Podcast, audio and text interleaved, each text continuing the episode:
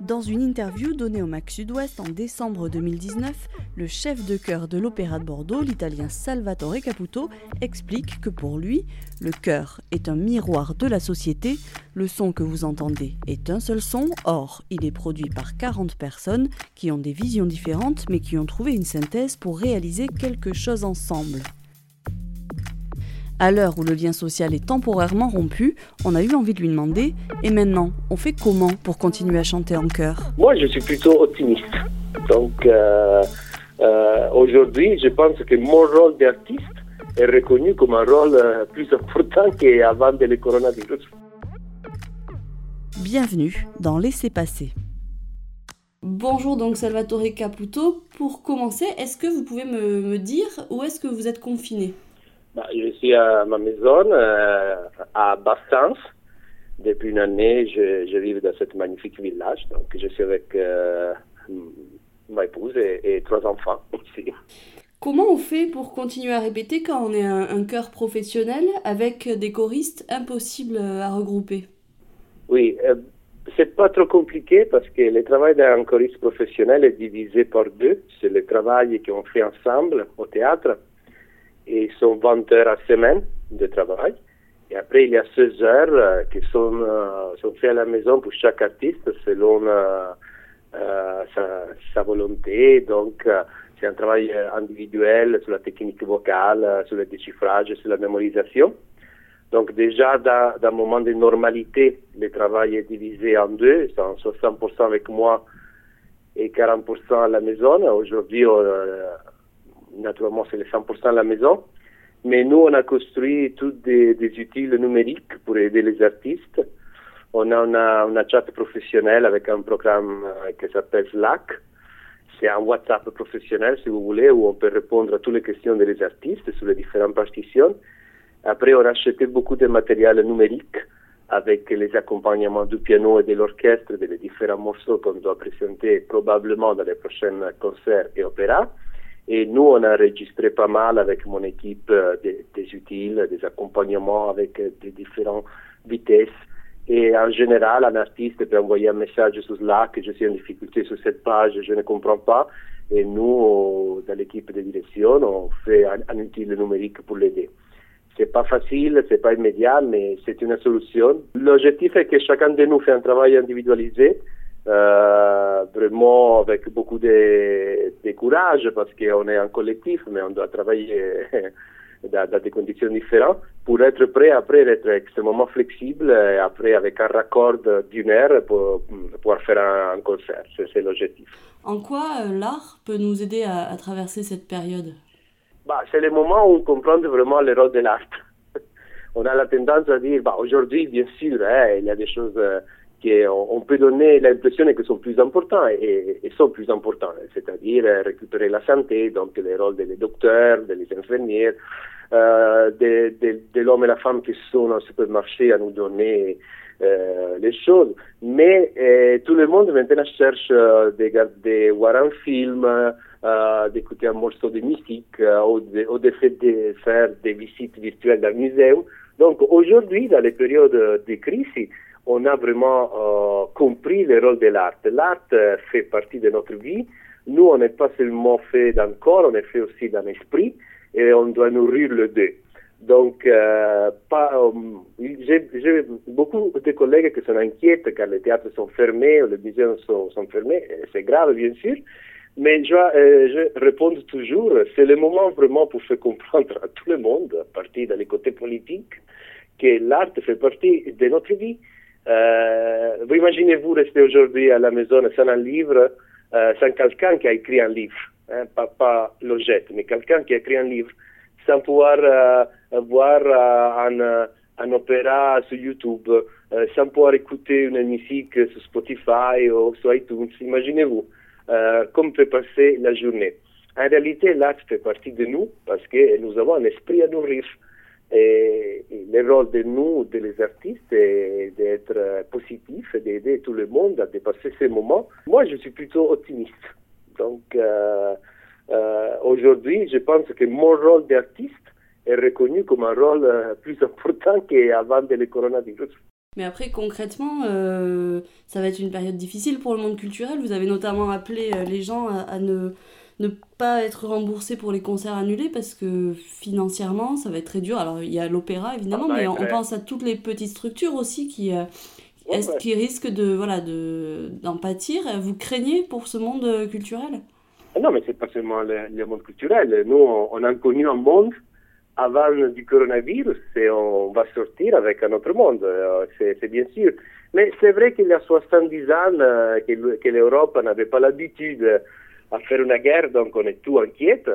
Et hier en France, on est arrivé déjà à 400 morts. Dans mon pays, il y a 900 morts chaque jour. Donc il y a des familles qui sont complètement détruites. Euh, moi, j'imagine qu'en France, on va arriver à, à, à les mêmes chiffres. Donc, euh, euh, on est dans la guerre, on va sortir, on sortira comme après de la Deuxième Guerre mondiale.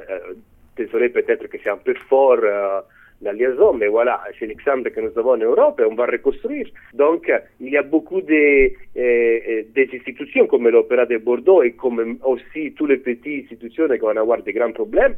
Là-bas, c'est le rôle de l'État de soutenir et d'aider à dépasser ces moments extrêmement compliqués. Après, moi, je suis euh, plutôt optimiste parce que j'imagine qu'une fois qu'on va sortir de cette crise, l'envie d'aller avoir une, pièce de théâtre, d'acheter un livre euh, concrètement, ou d'aller autrefois à la librairie, euh, sera très fort. Donc, euh, on doit être solidaire entre nous. Et après, il y a un esprit à récupérer. On va, on va sortir avec pas mal de dépression et, de, et le côté psychologique, on, doit faire tous ensemble un travail très important. Il y a du monde qui est seul. Hein. Moi, pour exemple, je suis avec euh, euh, ma femme et trois enfants, mais ma mère en Italie est seule. Donc, il y a depuis des mois qu'elle est seule à la maison. Imaginez-vous quand, quand, il sortira, et j'imagine que cette génération va sortir très tard de la maison.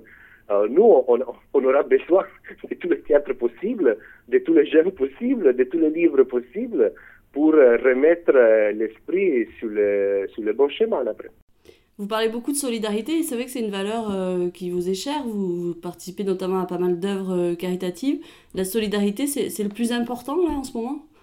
Bah, Ici, aujourd'hui, la solidarité est toujours importante. Mais aujourd'hui, on a bien compris que seul, on ne peut faire rien.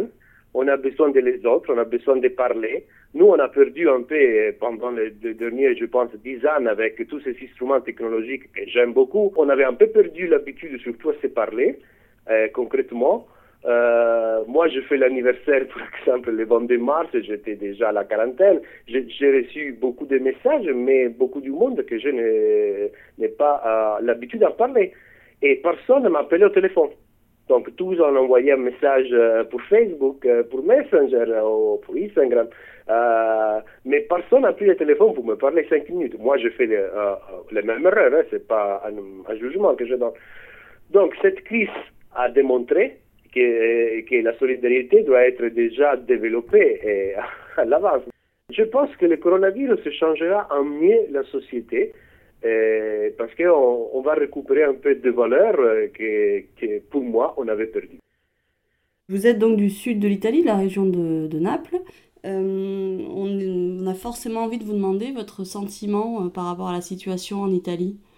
Bah, la situation est dramatique parce que c'est le nord d'Italie, c'est c'est le côté, si vous voulez, plus riche euh, de l'Italie. Donc, en théorie, le système de, de, santé publique est plus fort.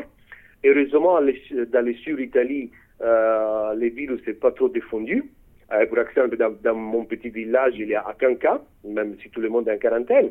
Mais même là-bas, euh, c'est une réflexion qu'on doit faire. Moi, j'entends de tous mes amis qui sont maires de, petits villages et qui commencent à dire, moi, j'ai le terreur que le virus euh, peut arriver ici parce qu'on n'a pas un bon hôpital. Et ma réponse est oui, mais, tu as fait partie de, de, euh, de côtés politiques qui n'a pas protégé notre hôpital au début. Quand je vois qu'aujourd'hui il n'y a pas de masques, eh ben, là-bas quelqu'un doit commencer à s'interroger. Et moi, euh, honnêtement, hein, en Italie, en France, en Espagne, moi j'ai une famille en Espagne avec quelques problèmes avec le coronavirus. Un, un, partie de ma famille en Argentine. Tout le monde dit on ne pouvait pas imaginer une crise. Non, je ne suis pas d'accord. Hein. Moi, je travaille en Chine chaque année. Nous, on a, on a les nouvelles de Chine depuis euh, trois mois avant que la crise a commencé en Europe. Donc, on n'a fait rien. on a rigolé. Moi, j'ai une expérience personnelle à vous raconter. J'étais dans la réunion de direction au théâtre et, quand la crise était seulement en Italie et pas en France, il y a toujours quelqu'un, des amis, hein, des collègues qui ont fait un peu la blague et les Italiens sont pas organisés. Et moi, j'ai répondu, attendez un peu, nous, on est dans les futurs 15 jours. En 15 jours, on fera le même discours ici. En général, je suis très modéré sur, à critiquer euh, la politique parce que je sais que c'est difficile de gérer. Mais après de la crise, on doit s'asseoir à la table et analyser toutes les erreurs qu'on a faites. Nous, on a envoyé notre docteur en Italie, en France, en Espagne, en Argentine, dans tous les pays, à faire la lutte sans avoir les armes. En Italie, on a perdu 60 docteurs sont morts.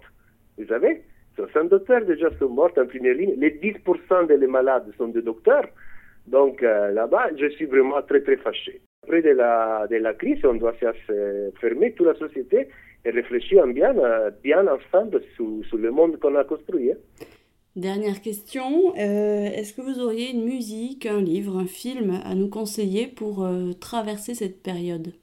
Bah, Comme film, bien sûr, c'est le moment de reprendre les films de Sergio Leone. Il était une fois en Amérique dans la version complète parce que finalement on a les quatre heures à disposition pour la, pour la voir sans interruption.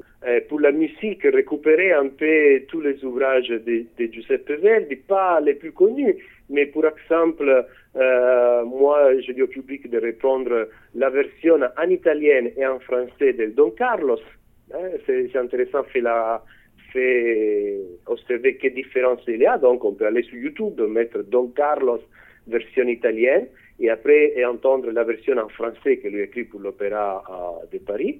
Et après, il y a beaucoup des il y a beaucoup de musées qui ont ouvert euh, euh, ces portes virtuelles. Il y a une chose très intéressante qui a fait le Metropolitan, euh, le, musée de New York. On peut entrer dans les sites, on peut décharger des, livres complets d'art qui sont vraiment très, très intéressants. Parfait, merci beaucoup Salvatore Caputo. Merci à vous, courage à tous. Merci. Trois fois par semaine, Salvatore Caputo propose des ateliers sur sa page Facebook, une belle façon de profiter du confinement. Et vous pouvez toujours retrouver nos podcasts sur nos applications et le site sudouest.fr.